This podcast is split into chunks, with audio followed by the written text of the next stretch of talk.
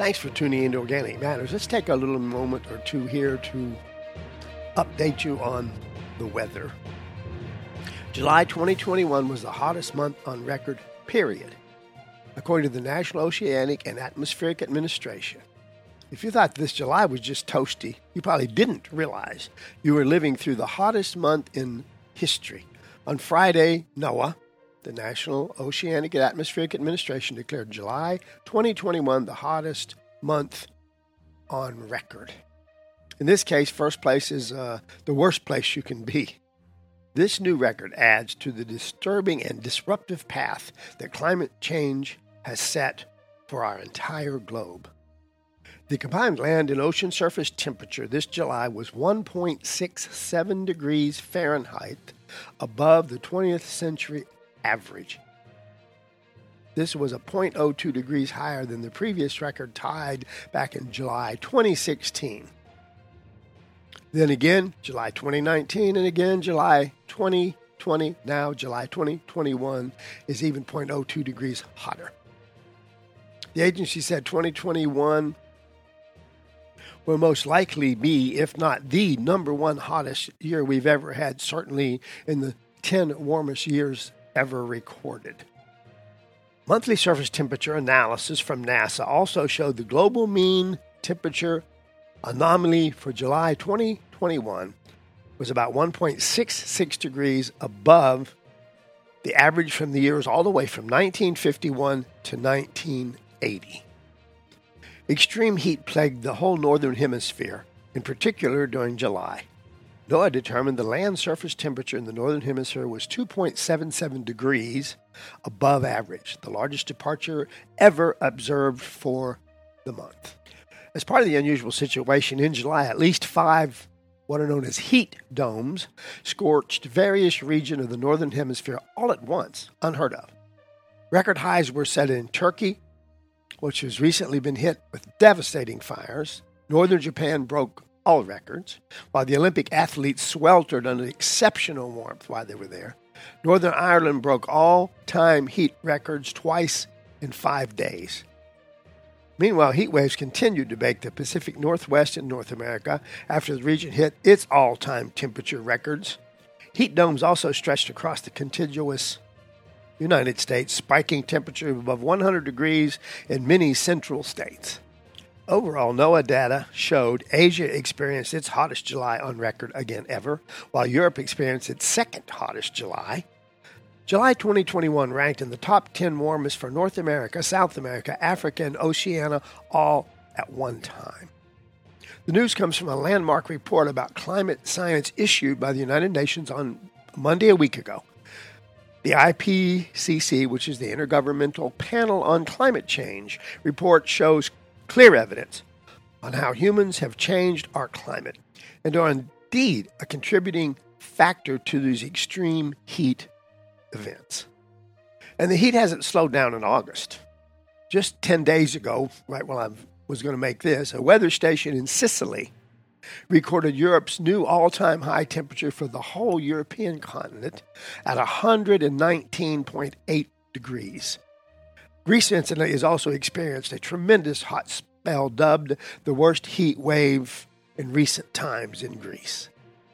When I talk about these climate events, I always try to bring up a definition again, a, a thought.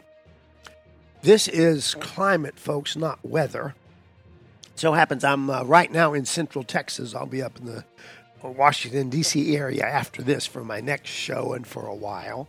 But while I'm in Central Texas, we've actually had a relatively temperate July and August for us. Not near as hot as the Northwest in places way away from here.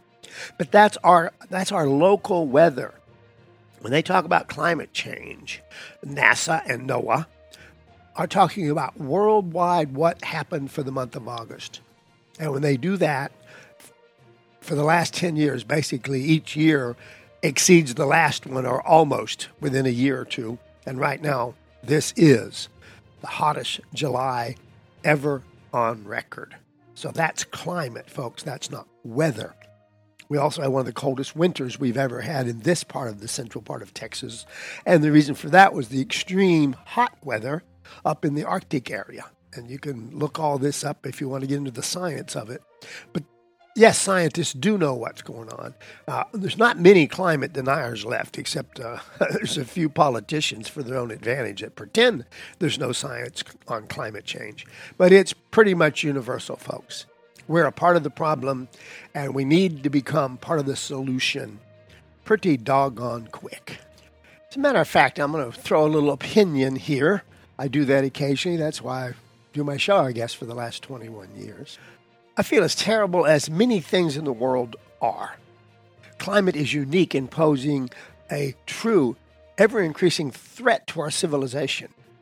And it's kind of scary, folks. It's kind of horrifying that so many political figures are dead set against any serious action to address this problem. Despite that, there's still a chance that we'll do enough to avoid total catastrophe. Not because we've grown wiser, but because we've been lucky.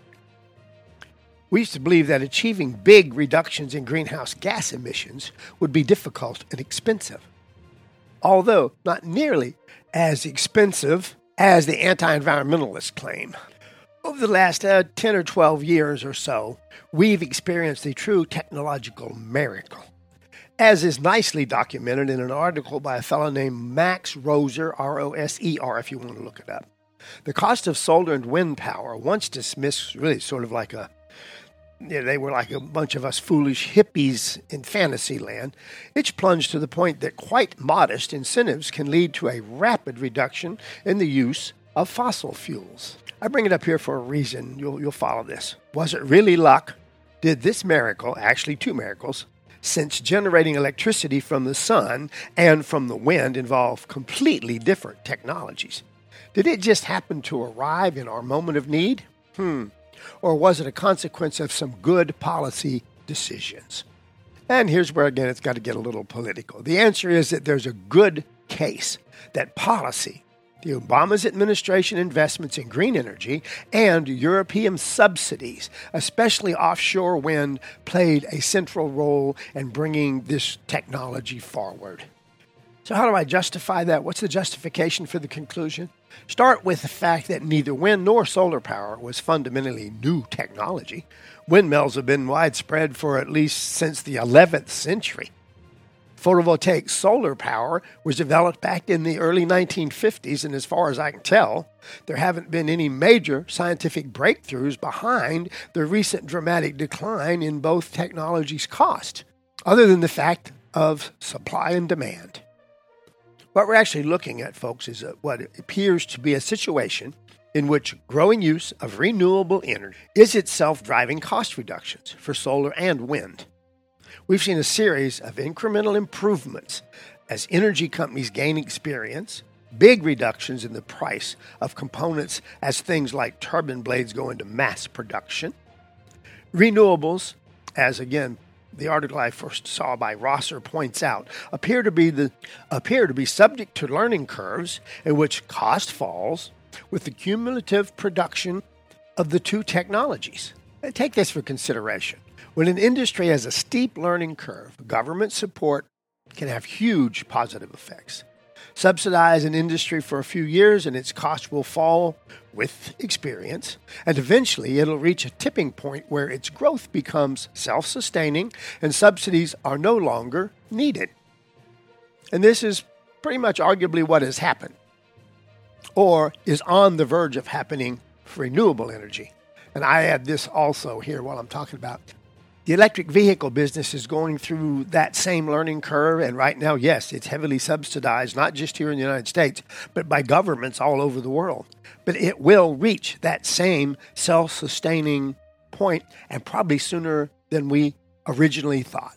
Part of what brought this technology up so quickly, a much shorter time span than we originally thought it would be, was that part of the funding as we broke out of the previous, we'll call it depression or recession, was a big money, a lot of money for green energy, tax breaks for the solar and wind companies, subsidies, government loans, and loan guarantees. That's government, folks. Politics, whether you like it or not. Some of the projects that they backed, of course, went bad. But venture capitalists expect some of the businesses they back will fail. As a matter of fact, if none of their businesses they back fail, they tell themselves they're not taking enough risk.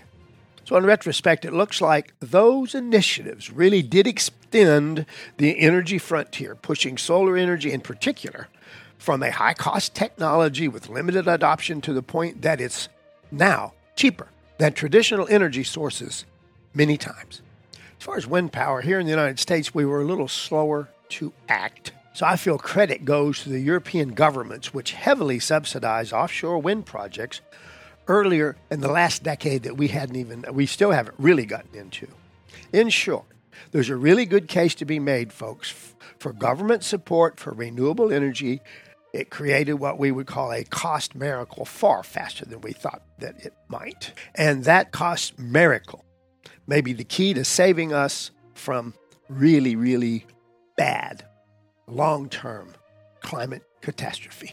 The years I've done this show, one thing I have uh, come to realize there, there are more and more people that used to be, I just use the word climate deniers. I, I don't even know what all the purposes were.